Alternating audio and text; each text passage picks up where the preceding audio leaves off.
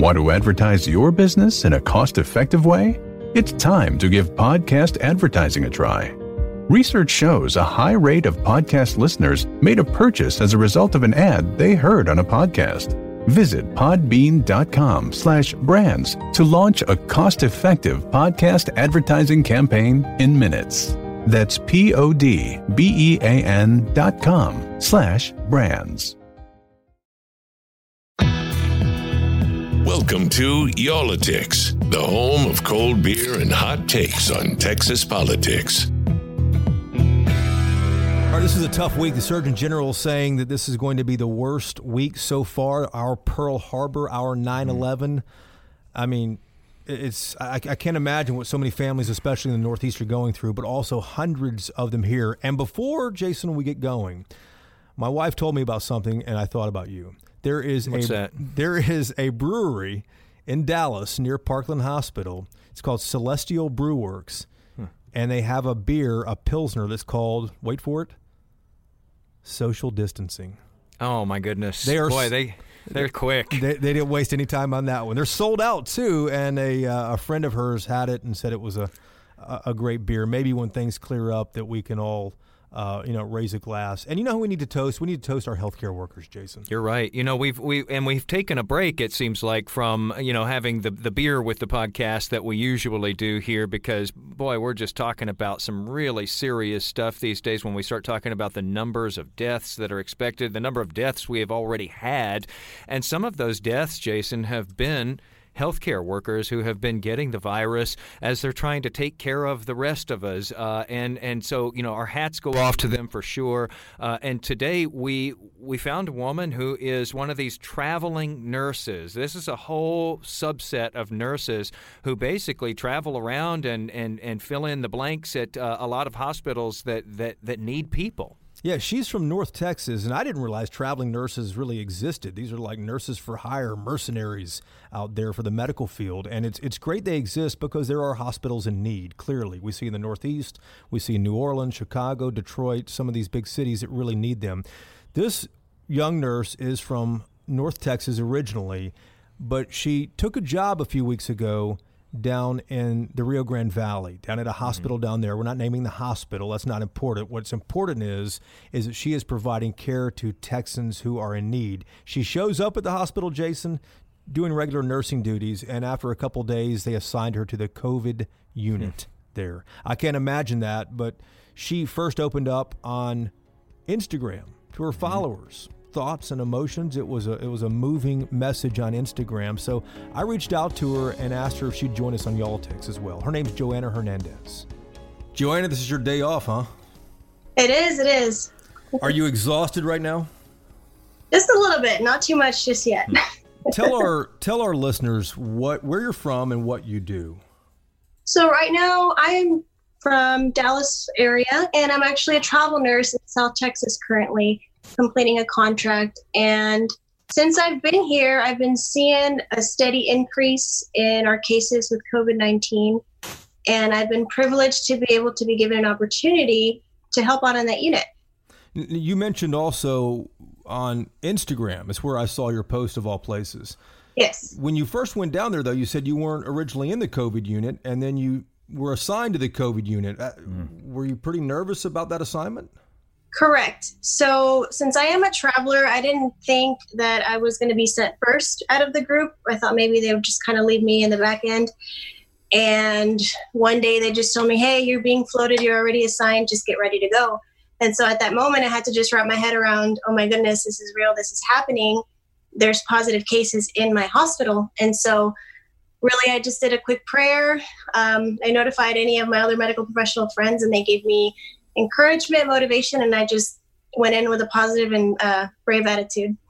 Joanne, I was going to ask you about that. Uh, you guys handle everything. As a nurse, you're prepared for pretty much anything when you walk into a room. Why does this feel different when you hear that it's a COVID case? More because of what we've been seeing on the media every day. Um, things are changing drastically as the days go by. You know, we're seeing the our president give us all the updates, CDC, and it's really nerve wracking as we see the numbers increase um, drastically more in the north, but also in Texas, we see a steady increase. And so it is a little nerve wracking knowing that, you know, what if we are exposed and this could be the one day where we end up catching something. So it's definitely um, eye opening, but it's also rewarding knowing that we have been chosen to be the ones to step up and be there for these patients when they need someone the most. So. I guess what also makes it so scary is that there's so many unknowns with this because this is novel to us, uh, and and that's why we call it the novel coronavirus. Um, have you heard from other people you know who work in the profession? Are you trying to get details from other people as to what works best, how to protect yourself, what to expect, etc.? Absolutely. I have a really close friend of mine. She's a medical professional. She's a nurse in Jersey, really close to the border of where the the higher cases are and she's calling me every day she's giving me tips she's giving me motivation and just trying to really give me a positive outlook on what we're here to do and she's really preparing me with everything that they're getting to do first and you know giving me a little bit of a heads up so that we can practice that here in texas as well can you give us an example of something that maybe she's passed along to you that was was helpful so definitely, she said, even though they may notify you, hey, it's just a rule out case, and they might come out negative because I hear that all the time. Um, you know, she said, treat everyone as if they're already a positive case, gown up, put your double gloves, put your shield, put double mask. She said, treat everyone as if they're already positive. And she also said that, you know, we need to be going in there and just also giving them a hopeful, positive um, demeanor towards these patients because really we're probably one of the only faces they see throughout this whole experience and they're relying on us for that ounce of hope. And so really she's been my motivation and my really my mentor throughout this whole process. Joanna can you tell us what it was like to to suit up that first time and walk into a, a patient's room? Absolutely. Um, it was definitely challenging. I don't like small spaces and i don't like feeling trapped and so our PPE is definitely equipping us to protect from head to toe, which is nice. But I had to really change my mentality and and tell myself that this is for my protection and also for theirs as well. And it was it's definitely a little hard to breathe under the N95 masks, but once I was in there, like I said before, um, in the post that I shared, you know, seeing the look on their faces really just made all of those thoughts and worries go away in just seconds and I really just focused on what I was there to do and bring comfort to these patients. Joanna, do you have enough of that equipment right now? What are the supplies like when you do have to suit up like that, or do you have enough stuff? Yes. So right now, um, we are equipped enough in our hospital in Texas. I don't see that there's too much of a shortage. Um, however, they are keeping us updated every shift on what those numbers look like and how you know, how equipped we are in the next week coming, just so we are mentally prepared. Hey, maybe we do need to save one of the masks for at least a day or two, you know, as long as we clean it and all that. So we're definitely being um, supportive with them and working together to make sure we're all taken care of. Let's talk about some of the actual mechanics of what you do. I didn't realize until your post that COVID patients are kept in negative pressure rooms. Yes. Explain what that is and even how weird it is trying to close the door in these rooms. So it is a it's, it's a specific uh, challenge because you know we we really want when those doors open to every everything to just be sucked back in. We don't want anything floating out and exposing any of the other staff. And so these doors are big, they're heavy, and with that high negative pressure room, you know, trying to shut these doors is challenging, and you really got to push and put a lot of effort. But you know, it's what we have to do, and it's the only way to keep those rooms, you know, keep everything in there, not everything and be exposed outside. Yeah, so the negative pressure rooms are the ones that just essentially keep all the air inside and don't don't let it uh, float out. I wanted to ask you also before you mentioned two specific patients, not obviously by name or anything like that. Correct. Um, but before you walked into uh, an elderly woman's room, you got a phone call at the nurse's station. Tell Correct. me about the phone call, who was on the line, and then what you did when you walked into that room. So essentially, you know, we're trying not to waste too much time. So I was already in the middle of putting on my gown, but as soon as someone told me there was a family member, you know, that's top priorities. I removed everything and quickly went to receive the phone call. And it was actually um, this patient's daughter, all the way in California. And she explained to me quickly, it's almost like she felt anxiety because she was trying to get a hold of somebody throughout the day. She said they were a little too busy, they couldn't answer her phone call. And she was very relieved that at least somebody was able to answer her phone call, even if it was um, later in the evening. And so she was just really scared. She was, um, I could feel anxiety and pain in her voice. Um, but I did the very best that I could to to seem calm and reassuring to her and assertive that her mom, you know, was in pretty stable conditions at the moment. And she was just really touched by it. And she gave me a specific instruction to go inside her mom's room and just simply hold her hand and let her know that her daughter was going to be praying for her and that she was going to be, you know, on top of keeping with the updates. What did her mom say or do?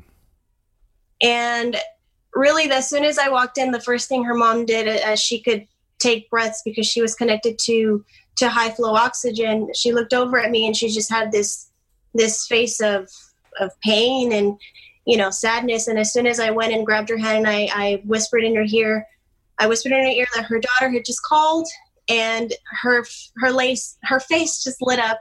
And she smiled at me even the slightest and i could just tell that the mention of her daughter's name made a world of a difference. Wow that is uh, powerful stuff. You have to think about your own family and, and, and just the humanity of it. I mean i know that you're there for medical purposes but what is that like when you're passing along a message like that that's so personal oh it's very touching it was very rewarding to be the one to be able to do that because i think of it myself if my mom were in there you know i for me to not be able to be by her side and even to see her through a FaceTime call is, is very difficult. And I, I completely understand where her daughter was coming from. So I, I held her hand so tightly and I almost felt a little bad, but I was just like, if this were my mom, I would want somebody to be in here doing this right now. So I really just gave her those moments to just sink it all in. And I, I really, it was so rewarding for me and a blessing to be able to do that. That's something that's so different, in particular, about this virus, uh, Joanna, is that the family doesn't have any chance to be there by their loved one's side. And uh, for you, as a medical professional, I would imagine that nothing in your career has trained you for this kind of experience. What is that like uh, for healthcare professionals? I can only imagine how much more draining it must be to go through the day when you know that you are the perhaps the only person that this person gets to see, and and you're sort of trying to calm them and soothe them and all of that too. There's got to be a lot of emotional stuff that goes on there for you as well. Absolutely. Um, it's definitely something I thought about going into this career. I thought about the emotional aspect, not just the, you know, the physical. And I, I knew it was a calling that I had to do because I've always tried to put myself in patients' shoes and I've always been able to do that. So for me to think, okay, these patients are not just COVID positive patients, but you know, other patients that come in day to day thinking these people are alone in the rooms. Most of the time we really are the only ones that walk in there. And to just be able to open up our hearts and have an opportunity. Not a lot of careers let us do that to where we get to put an emotional side into it and, and invest in those patients. Um, but they allow us to do that. And that's the beautiful thing about this career is they're letting us not just be there and treat them physically, but be able to open up to them and be able to have those deep conversations and hold their hand. Not a lot of people get to do that. So I'm very blessed to be in this profession, especially at this time right now. Joanna, when you get home at night, the past few days that you've been in the COVID unit, what do you think about when you put your head on the pillow? It's hard, especially these last few days. I've even had a couple of dreams about all of this. It's just so surreal, everything we're going through. And, you know, I keep replaying in my head, what if that is my mom in there? What if it is even me and myself? It is every day, it is a little terrifying still getting up. But as soon as we enter that unit, it's like everything changes. It's like all all of our worries that we thought about at home, everything that we've been playing in our head, anxiety and all of that just it goes away. And I just it's a feeling I can't explain. Like until you walk on that unit, you really get that sense of this is why I'm here, and everything just it goes away. So I'm really I love that. Joanna, can you tell us about just watching somebody with this virus as it progresses? Uh, just what it's like as you watch this? How does it differ from other things that you've seen? We've heard stories from others that it's just surprising how quickly things turn with this.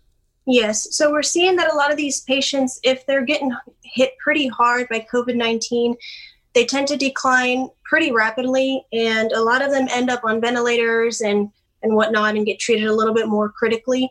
Um, as far as the patients that I've been taking care of, they are in, in pretty critical conditions, but stable enough to where they can speak back to me and do all of that. So Um, the only thing that I've been able to see as far as rapidly declining is with coworkers and and them letting me get insight on their patients, and it's it's definitely um, it's really eye opening. It's it's pretty devastating because it you know even hearing our coworkers talk about it they they say it's not going to be a good outcome. And and for us i mean we we feel like we're their primary nurse as well. We're a team and that hurts us because we know that these patients families are just they have a hope and a lot of them really aren't going to going to see light at the end of the tunnel. And that's where it's it's hard for us to see. Joanna have you lost a patient yet? Not yet. And i i hope to god that that i don't have you seen anyone who's made a like a remarkable recovery? Uh, because I think people are looking for that hope as well. Uh, somebody who looked like they were in, in, pretty dire straits who turned it around. Absolutely, um, I have seen a couple that were in critical condition and they slowly have been tapering off oxygen, mm-hmm. and so that gives us hope too that you know this thing really can be reversed. And I've seen people already been discharged and walk out. It's taken at least a couple of weeks, but they have walked out. So we just have to treat every patient um, as a unique case and really just give them all the undivided attention because every case is going to be different. And right now, we're in a time where we just don't know. We don't know enough about COVID 19 to know exactly how these patients are going to react. So we're really just trying to invest more than 100% to each one of them to give them everything that they need because, like I said, we might be some of the last faces these patients see or some of the patients, and we want to make it count if that's the case. When I asked you a moment ago if you had lost a patient, you said, fortunately, no, but I can tell that's something that you are worried about. I mean, especially seeing on media that deaths are happening and it is inevitable. Um, I, like I said, Texas is barely getting in that in that range of where it's slowly increasing, and um, it could happen. I, I, I can't sit here and say that it won't happen, um, but all I can say is that I'm going to be praying every single day for every single patient on my unit and just hope for, for the best outcome and, and a quick one. Uh, so you're working down in the in the valley right now at the hospital where you are, which we're not identifying, obviously. Uh, what is the what is the caseload like when it comes to COVID nineteen? How how full are you guys with with these cases? So right now our unit is ranging anywhere from 13 to 18 patients from what I've been on, and our nurse patient ratio right now is three to one so it really gives us time to mm. to be able to invest a lot of time in each of those patients mm-hmm. you're a traveling nurse and I, I, didn't realize that that was a thing um, yeah. but one thing you told me on the phone right before we began here is that your recruiter is also talking to you about potentially going to the northeast absolutely you have a friend up there you told jason a moment ago but are you really prepared for that I've been mentally thinking about it uh, the past week. Every single day, I've been tuning in to what's going on over there, and I, I, have such an urge to be able to go and put hands on deck. And you know, it's just so devastating listening to everything that's going on, everything Trump is saying about what's happening every single day, not just by the week. And um, it, it really is it's a calling and i feel like i, I feel moved to be able to go and, and work so we're, we're my recruiter and i are talking about it it's a possibility and um, i definitely keep everyone updated if that takes place Joanna, we've heard some uh, crazy numbers thrown out as far as you know when they're trying to recruit people to go up that way. Uh, what what sort of offers get thrown out there as far as what you've heard anyway? As far as uh, wages and, and pay? Yeah. Yeah. So, I mean, the range is, is so different. I hear a lot of different things. I hear anywhere from four to six, four to eight per week, you know, and, and for me, I'm just like, you know, at this point, you can't even think about the wages. You think about what these people are going through and you feel you, all you can think about is, man, the chaos is really going to be real up there because you hear about all the shortage of supplies and it's it's it's still scary. It's like you can't put a number on that. You can't put a price on that. Like it's it's your life. It's your family. Like what if you don't get to see your family? You go up there and it's just a lot of, a lot to think about but you really you think about like i said these families without their loved ones and it just that's what brings us and is trying to pull us over there. And so that's really all i'm thinking about. How, how has this changed you these patients and, and this disease? A lot. Um, we really don't know until we're in a room where we have a positive confirmed case that makes you open up your eyes and say, is this the one case that I could be exposed to that changes my life, my loved ones at home?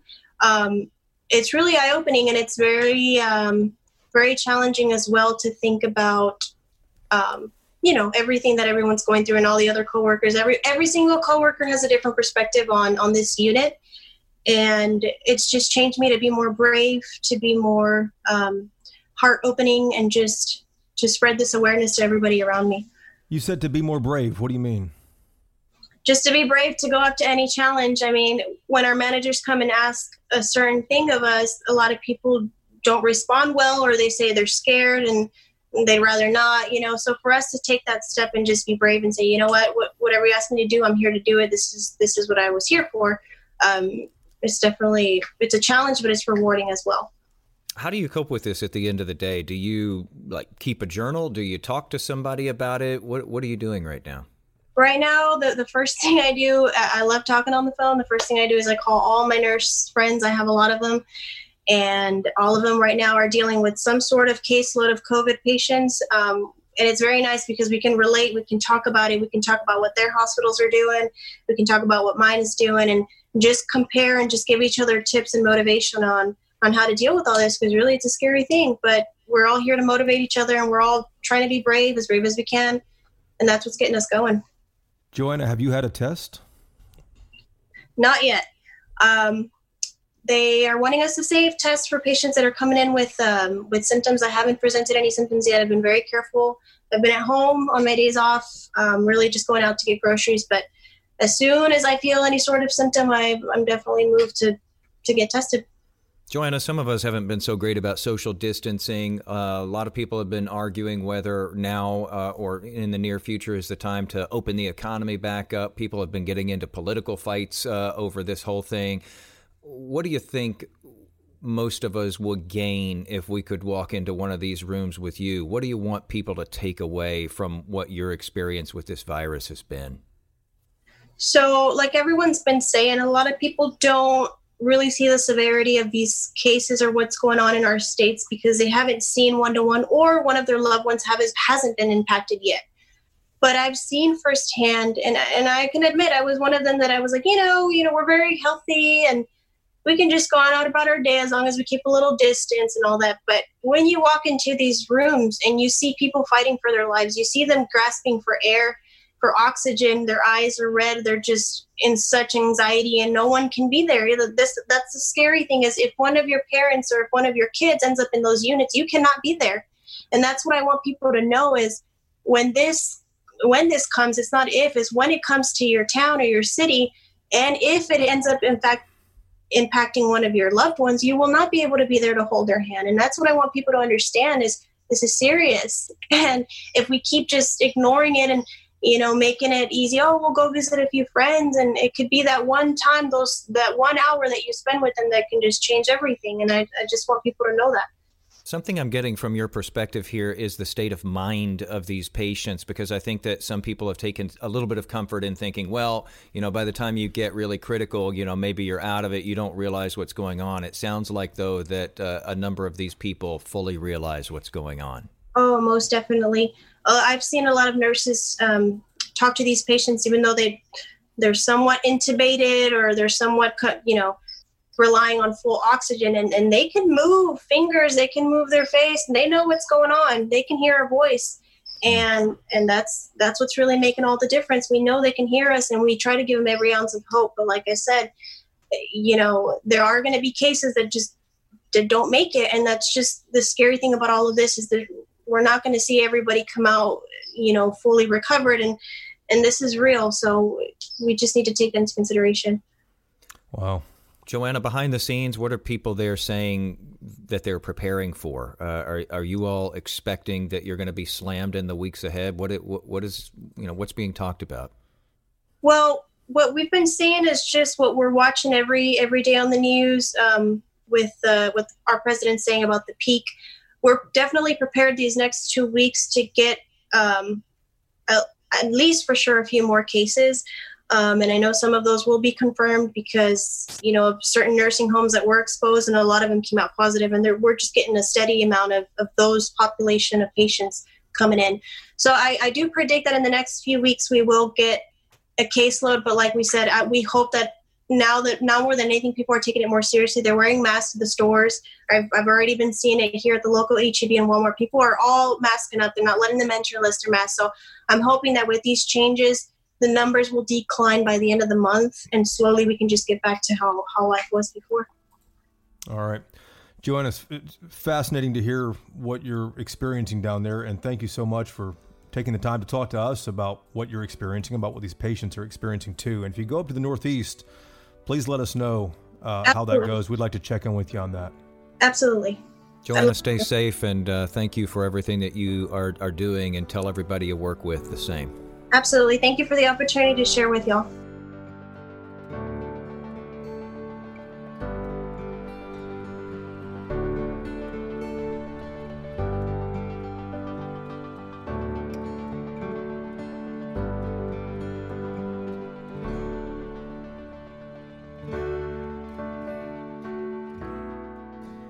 Wow. So, you know, Jason, when you listen to these nurses and doctors, uh, EMTs, uh, all on the front lines here, you know, I keep thinking, I hope that there's help available for them somewhere. It does sound like they're doing this in sort of an ad hoc way where they're getting on the phone with their colleagues at the end of the day and just sort of letting it out, debriefing. Just imagine the emotions that build up through the day when not only are you worried for yourself, you're feverishly, you know, moving around as fast as you can to take care of these people who need you so much. And you're you're you're their connection to the whole world. They can't have family or friends nearby.